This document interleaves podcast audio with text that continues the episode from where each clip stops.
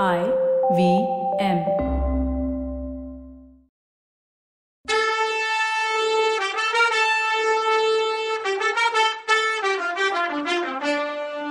வணக்கங்க நான் கவிதா பேசுறேன். வெல்கம் டு கதை பாட்காஸ்ட் சிவகாமியின் சபதம் இது எபிசோட் நம்பர் மூணு. பரஞ்சோதியும் மத யானையும் அதுதான் இந்த எபிசோடோட டைட்டில் காஞ்சி நகரம் பல்லவர்களோட தலைநகரம். அந்த நகரத்தோட தெருக்கள் ஒன்னொன்னுமே தேரோடுற வீதி மாதிரி இருக்கும். வீடுங்க எல்லாம் மாளிகை மாதிரி இருந்துச்சு. அங்கங்க கல்தூண் மேல விளக்கு சுடர் விட்டு பிரகாசிச்சுட்டு இருந்துச்சு. வீதியில ஜே ஜேன்னு ஒரே கூட்டம். கடத்தருவை பத்தி சொல்லவே வேணாம். காசில இருந்து கன்னியாகுமரி வரைக்கும் விளையிற பொருள் எல்லாமே அந்த கடைத்தருல கிடைக்கும். அந்த கடை வீதியில பூக்கடை பட்சண கடை தானிய கடை முத்து ரத்தின வியாபாரிங்க கடை இப்படி கடைங்க எல்லை இல்லாம இருந்துச்சு.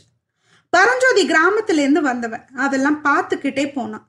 அங்கங்க ஜனங்க கூட்டமா நின்னு சிவகாமியோட நடனம் நின்னு போனதை பத்தியும் கோட்டை கதவை சாத்த சொல்லி இருக்கத பத்தியும் பேச்சா இருந்துச்சு. எடை எடையில ஏகாம்பரேஸ்வரர் கோயில் எங்க இருக்குன்னு கேட்டுக்கிட்டே போனான் பரஞ்சோதி. கோயிலை சீக்கிரம் கண்டுபிடிக்கணும்னு கவலை இல்லாதவனா நடந்தான். இப்படி அவன் தெருவில் நடக்கும்போது ஒரு இடத்துல கூச்சலும் குழப்பமா இருந்துச்சு. ஜனங்க நாலா பக்கமும் செதறி ஓடினாங்க. கோயில் அன்னைக்கு மதம் பிடிச்சிருச்சு ஓடுங்க ஓடுங்கன்னு சத்தம் கேட்டுச்சு. குழந்தைங்க அழுகிற சத்தம் பொண்ணுங்க அலற சத்தம் குதிரைங்க கணைக்கிற சத்தம் வீட்டு கதவு தடால் தடால்னு சாத்துற சத்தம் மாடுங்க அம்மா அம்மான்னு கத்துற சத்தம் கட்ட வண்டிங்க உருண்டு ஓடுற சத்தம் இவ்வளவும் சேர்ந்து அல்லோல கல்லோலம் ஆயிடுச்சு பரஞ்சோதி ஒரு நிமிஷம் தகச்சு நின்னான். இப்ப நான் என்ன பண்ணணும்? நானும் ஓடணுமா? எந்த பக்கம் ஓடுறதுன்னு அவன் யோசிச்சுட்டு இருக்கும்போதே அவனுக்கு ஏத்தாப்புல நடந்தது அவனுக்கு தெரிஞ்சுது. தெருவுல கொஞ்ச தூரத்துல ஒரு பல்லக்கு போயிட்டு இருந்துச்சு. அதுல ஒரு பொண்ணு தேவதை மாதிரி பொண்ணும் அவ அப்பா மாதிரி ஒருத்தரும் இருந்தாங்க. பல்லக்க தூக்கிட்டு போனவங்க அவங்களுக்கு பின்னால நடந்த கூச்சலை பார்த்துட்டு பல்லக்க கீழே வச்சுட்டு செதறி ஓடிட்டாங்க. அதே நேரத்துல இவன் நிக்கிற இடத்துக்கு பின்னால மதம் கொண்ட யானை ஒண்ணு பூமி அதிர்ற மாதிரி ஓடி வந்துச்சு. இதையெல்லாம் பார்த்த பரஞ்சோதி ஒரு கணம் நின்று இருப்பான் டக்குன்னு கையில இருந்த மூட்டையை கீழே வச்சு அதுக்குள்ள இருந்த வேலை எடுத்து பொருத்தினான். பொருத்தின வேலை வலது கையில தூக்கி பிடிக்கிறதுக்கும் யானை அவன் பக்கத்துல வர்றதுக்கும் சரியா இருந்துச்சு. அவ்வளோதான் தன்னோட முழு பலத்தையும் யூஸ் பண்ணி வேலை யானையை பார்த்து வீசினான். அது யானையோட இடது பக்க கண்ணு கிட்ட பாஞ்சுச்சு. யானையோட தடிச்ச தோலை பொத்துக்கிட்டு உள்ள போயிடுச்சு. யானை ஒரு தடவை பயங்கரமா பிளிருச்சு. துதிக்கையால வேலை பிடுங்கி கீழே போட்டு காலால மிதிச்சுது. அப்புறம் வேலை எரிஞ்ச பரஞ்சோதிய பார்த்துச்சு. இவனுக்கு யானை மேல வேலை எரிஞ்சா என்ன ஆகும்னு தெரியும்னாலும் யானை தன் பக்கம் திரும்புறத பார்த்ததும் பல்லக்கு இருந்ததுக்கு எதிர்பக்கம் ஓட ஆரம்பிச்சான். யானை அதோட பெரிய உடம்ப அவனை பார்த்து திருப்புறதுக்குள்ள அவன் ஓடிட்டான். ஓடிக்கிட்டேன். அவன் திரும்பி பார்த்தப்போ யானை வீறிட்டுக்கிட்டு தன்னை பார்த்து ஓடி வர்றத பார்த்தான். உடனே அங்க உள்ள ஒரு சந்துல திரும்பி ஓட ஆரம்பிச்சான்.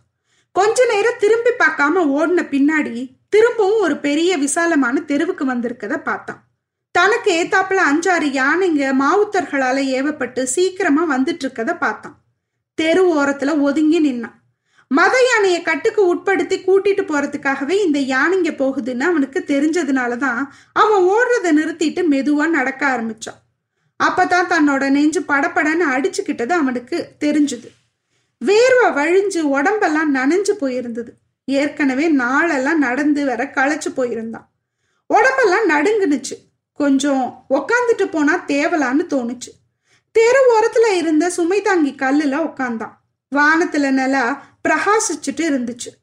தேற்றல் வந்து தேகத்தை தொட்டதும் கொஞ்சம் ஆசுவாசமா இருந்துச்சு அவனுக்கு. கொஞ்சம் கலப்பு மாறினதும் மூளை கொஞ்சம் வேலை செய்ய ஆரம்பிச்சுது. நாம வந்த காரியம் என்ன செஞ்ச காரியம் என்னன்னு யோசிக்கும் போது அவனுக்கே ஆச்சரியமா இருந்துச்சு.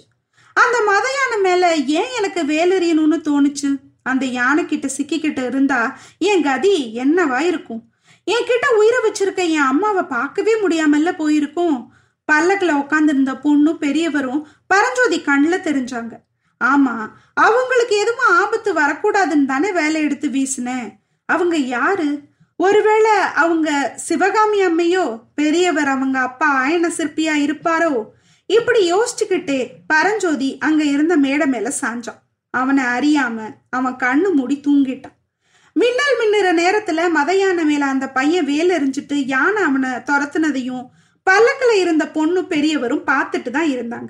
அந்த பையனோட வீரமும் துணிச்சலும் அவங்களுக்கு ஆச்சரியத்தை தந்துச்சு.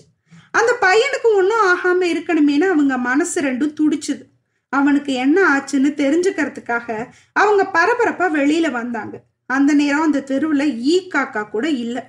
பல்லக்கில் இருந்து இறங்கின பெரியவர் அவ முதுகுல கை வச்சு அணைச்சிக்கிட்டு பயமா இருக்காமா சிவகாமின்னு கேட்டார். இல்லப்பா பயமெல்லாம் ஒன்றும் இல்லைன்னு சொன்னா சிவகாமி. அப்பா நல்ல நேரத்துல அந்த பையன் மட்டும் வந்து யானையை திருப்பி விட்டுருக்கலன்னா நம்ம கதி என்னவாயிருக்கும்ல அப்படின்னா? பல்லக்கு சுக்கு நூறா இருக்கும்னாரு பெரியவர். ஐயோன்னா அவ. அதுக்கு தான் பல்லக்கு தூக்கிகளை பல்லக்க கீழே வச்சுட்டு ஓட சொன்னேன். நாமளும் பக்கத்துல ஏதாவது வீட்டுக்குள்ள ஓடி தப்பிச்சிருக்கலாம். ஆனாலும் நடக்க இருந்தது பெரிய விபத்து தான்னாரு அவரு. நாலு பக்கமும் செதறி ஓடின மக்கள் கொஞ்ச நேரத்துல ஒவ்வொருத்தரா திரும்பி வர ஆரம்பிச்சாங்க. வந்தவங்க எல்லாரும் அங்க நடந்ததை பத்தியே பேச ஆரம்பிச்சாங்க. கலகலன்னு பேச்சு சத்தம் அங்க கேட்டுச்சு. அப்பதான் அங்க நின்ன ரெண்டு பேரையும் மக்கள் கவனிச்சாங்க. ஆஹா ஆயனரும் சிவகாமியும்ல இது? கடவுள் தான் நல்ல வேலையா காப்பாத்தினார்னு ஜனங்க பேசிக்கிட்டாங்க. கடவுள் அந்த புள்ளையாண்டா உருவத்துல எல்லாம் வந்து காப்பாத்திருக்காரு. அவன் யாரா இருக்கும்? அவங்க அது என்ன ஆச்சு இத பத்தி தான் ஆயனரும் அவரோட மகளும் யோசிச்சுட்டு இருந்தாங்க. ஆனா அவங்களுக்கு தேவையான டீட்டெயில்ஸ் சொல்லக்கூடியவங்க அங்க யாரும் இல்லை. ஆயனர் யானை கடைசியா நின்ன இடத்துக்கு பக்கத்துல போனாரு. அந்த யானை காலில் மிதிப்பட்டு உடஞ்சு கிடந்த வேலை எடுத்துக்கிட்டார். பக்கத்துல கிடந்த மூட்டையை எடுத்துக்கிட்டு பல்லக்கு கிட்ட வந்தாரு. சிவகாமி அந்த முறிஞ்ச வேலை கையில வாங்கி ஆச்சரியத்தோட பார்த்தா. சிவகாமி இங்க வீணா நின்றுட்டு இருக்க வேணாம் போகலாம். எல்லா விவரமும் நாளைக்கே தானா தெரிஞ்சிட போகுதுன்னு சொன்னாரு ஆயனர். அப்பாவும் பொண்ணு பல்லக்குக்கு உள்ள ஏறலான்னு போன நேரத்துல கொஞ்ச தூரத்துல குதிரைங்க வர்ற சவுண்ட் கேட்டு நின்னாங்க. நிலா வெளிச்சத்துல முன்னாடி ரெண்டு குதிரைங்க வர்றதும் பின்னாடி அஞ்சாறு குதிரைங்க வர்றதும் தெரிஞ்சுது. முன்னாடி வர்ற குதிரையில ரெண்டு கம்பீரமான வீரர்கள் உட்காந்துருந்தாங்க அவங்களுக்கு பின்னாடி வேல் பிடிச்ச வீரங்க வந்தாங்க. அவங்கள பார்த்ததும் பல்லக்கு பக்கத்துல நின்ன ஜனங்க பயபக்தியோட விலகி நின்னாங்க. மகேந்திர மகா பல்லவர் வாழ்க திருபுவன சக்கரவர்த்தி வாழ்க குணபுர மகாராஜா வாழ்க குமார சக்கரவர்த்தி மாமல்லர் வாழ்கன்னு கோஷங்கள் நாலு பக்கமும் இருந்து வந்துச்சு. ஆமா அங்க வந்தது மகேந்திர பல்லவ மகாராஜாவும் நரசிம்ம பல்லவ இளவரசரும் தான். மகேந்திர சக்கரவர்த்திய பத்தி அறிமுகப்படுத்தும் போது பல்லவ வம்சத்திலேயே அவர் சிறந்த வீரர். அது மட்டும் இல்லாம அவர் சிறந்த கலைப்பிரியர். அவர் காலத்துல தமிழகம் நாகரிகத்துல சிறந்து விளங்கினது மட்டும் இல்லாம குடவரை கோயில்கள்ல உள்ள ஓவியங்கள் சிற்பம் இதெல்லாம் வச்சு ஓவியம் சிற்பம் நடனம் இதுல ஆர்வம் உள்ளவர் அப்படின்னு தெரிஞ்சுக்கலாம். அவர் இசைப்புலமையும் உள்ளவர். அவர் வடமொழியில எழுதின மத்த விலாச பிரகசனம்னு நாடகத்தை வச்சு அவர் நாடக பிரியனும் கூடன்னு தெரிஞ்சுக்கலாம். சித்தன்னவாசல் ஓவியம் ஒன்னே அவர் காலத்துல உள்ள கலைகள் வளர்ச்சிய உலகத்துக்கு சொல்லும். இவ்வளோ ஒரு பெரிய வீரரை எப்படி உங்களை கற்பனை பண்ண சொல்றது? ராஜராஜ சோழன்ல சிவாஜி சாரை பார்த்துருப்பீங்க. பொன்னியின் செல்வன்ல ராஜராஜர் கொஞ்சம் இளமையான கேரக்டர் அப்படிங்கிறதுனால நம்ம சூர்யாவை சொன்னேன். பட் இங்க மகேந்திர பல்லவர் அப்பா வயசுல உள்ளவர் தான்.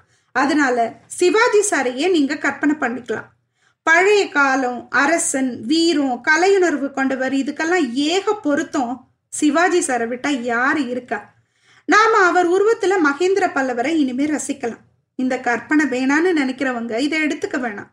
நரசிம்ம பல்லவரை பத்தி நான் ஒன்னும் சொல்லல. உங்க உங்க இஷ்டத்துக்கே. ஹீரோ யார் இருந்தாலும் வீரத்துக்கு பேர் போனவங்க யார் இருந்தாலும் கற்பனைய உங்க இஷ்டத்துக்கே விட்டுடுறேன் இப்ப நிகழ்காலத்துக்கு வருவோம். முன்னால வந்தவங்க மகேந்திர சக்கரவர்த்தியும் நரசிம்ம பல்லவரும் தான் தெரிஞ்சது ஆயனருக்கும் சிவகாமிக்கும். தெரிஞ்சதும் ஆச்சரியப்பட்டாங்க.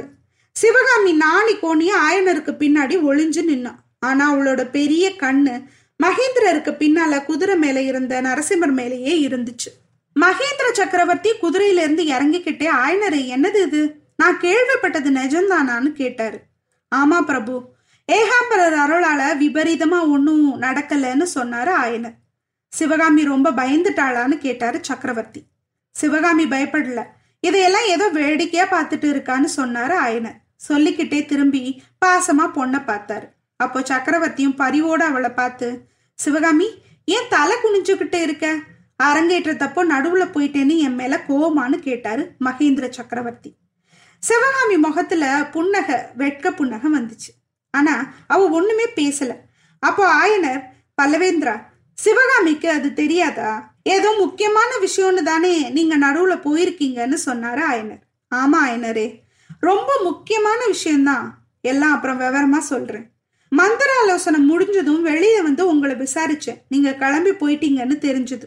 ஏன் இவ்வளோ அவசரமா கிளம்புனீங்கன்னு கேட்டாரு சக்கரவர்த்தி. ராத்திரி வீடு போய் சேர்ந்தா தானே காலையில என் வேலையை தொடங்கலாம் ஒரு நாள் கூட வீணா போக வேணாமேன்னு தான் இன்னைக்கே கிளம்பிட்டேனாரு ஆயனர் ஆமா உங்க தெய்வீக கலையை விட்டுட்டு உங்களால இருக்க முடியாதுதான். இப்பவும் ராத்திரியே போறதுதான் திட்டமா? அப்படின்னு கேட்டாரு சக்கரவர்த்தி. ஆமா அரசே. பட்ட பகல் மாதிரி நிலா இருக்கே ஈஸி தான்னாரு ஆயனர் இந்த நிலாவை பார்த்தா எனக்கே உங்க கூட வரணும்னு தான் தோணுது. ஆனா அது முடியாத விஷயமாச்சே. நாளைக்கு இல்லைன்னா அடுத்த நாள் வர்றேன்னு சொன்னாரு சக்கரவர்த்தி. அப்போ சக்கரவர்த்திக்கு பின்னாடி இன்னொரு குதிரையில இருந்த நரசிம்மர் ரொம்ப ஸ்டைலா மேல இருந்து குதிச்சு இறங்கி வந்தார். அப்பா யானை மேல வேல் எரிஞ்ச வாலிபனை பத்தி ஏதாவது தெரியுமான்னு கேட்டார். திரும்பி ஆயனரை பார்த்து அந்த பையன் யாரு? அவன் எங்க போனா? உங்களுக்கு ஏதாவது தெரியுமா அதை பத்தி? அப்படின்னு கேட்டாரு நரசிம்ம பல்லவர். அதுதானே தெரியல. வேலை எரிஞ்சிட்டு மின்னல் மாதிரி மறைஞ்சிட்டான். ஆனா அப்படி வேலை எரிஞ்சதுனாலதான் உயிர் பழைச்சான். யாரோ வேற ஊர்க்கார புள்ள மாதிரி தெரிஞ்சுதுன்னாரு ஆயனர். நரசிம்ம பல்லவர் ஆயனரோட பேசிட்டு இருக்கும்போதே அவரோட கண்ணு மட்டும் பின்னாடி நின்ன சிவகாமி மேலதான் இருந்துச்சு. அவர் குதிரை மேல இருந்து இறங்கி வரும்போது அவரையே பார்த்துட்டு இருந்த சிவகாமி இப்ப அவர் பக்கமே பார்க்காம தரையே பார்த்துட்டு இருந்தா. சக்கரவர்த்தி சில்லறையை செதற விட்டாரா என்ன? ஏம்மா அங்க யார் வந்து நிக்கிறா? அவர் கடக்கன் பார்வைக்கு ஏங்குறவங்க எத்தனை பேரு? உனக்கு சான்ஸ் கிடைக்குது. வாய்ப்பில்ல ராஜா வாய்ப்பில்ல. இப்படியே இருந்தீன்னா எப்ப அடுத்த லெவலுக்கு போறது போ. சரி என்ன நடக்குதுன்னு அடுத்த இப்ப சொல்ல பார்க்கலாம். அது வரைக்கும் நன்றி வணக்கம்.